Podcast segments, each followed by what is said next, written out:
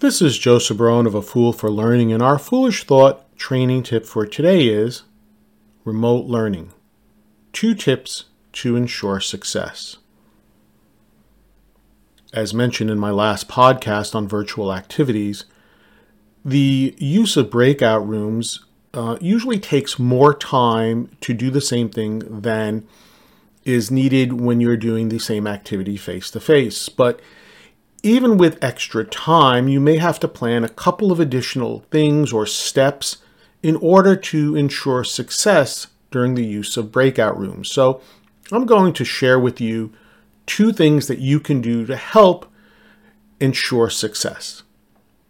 First, it is important to keep the size of the breakout room to either three or four participants. That's correct, three or four participants. This present, prevents anyone from hiding and allows everyone to participate and contribute to the learning activity. Trust me, the moment you have five or more people in a breakout room, some of them will just sit there and say and do nothing. They will be passive. The second thing that you can do to help ensure participation and that people move along in the activity is by setting time reminders.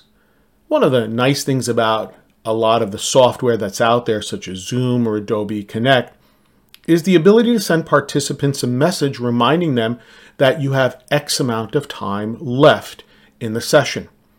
This will allow the participants to ensure that they wrap up the activity, come up with a decision, or whatever needs to be done based on the activity that you have laid out for them. And you can easily set up these reminders uh, for 30 or 60 seconds, depending on what works best for the culture of your organization. So, breakout rooms can be used to enhance learning, but you do need to set up some sort of structure in order to ensure success. Something to think about. To learn more about A Fool for Learning and how I can assist you and your organization with an appropriate learning solution to meet your business needs, please visit my website at afoolforlearning.com. This is Joseph Barone, the CEO of A Fool for Learning, signing out. Remember, learn, perform, succeed.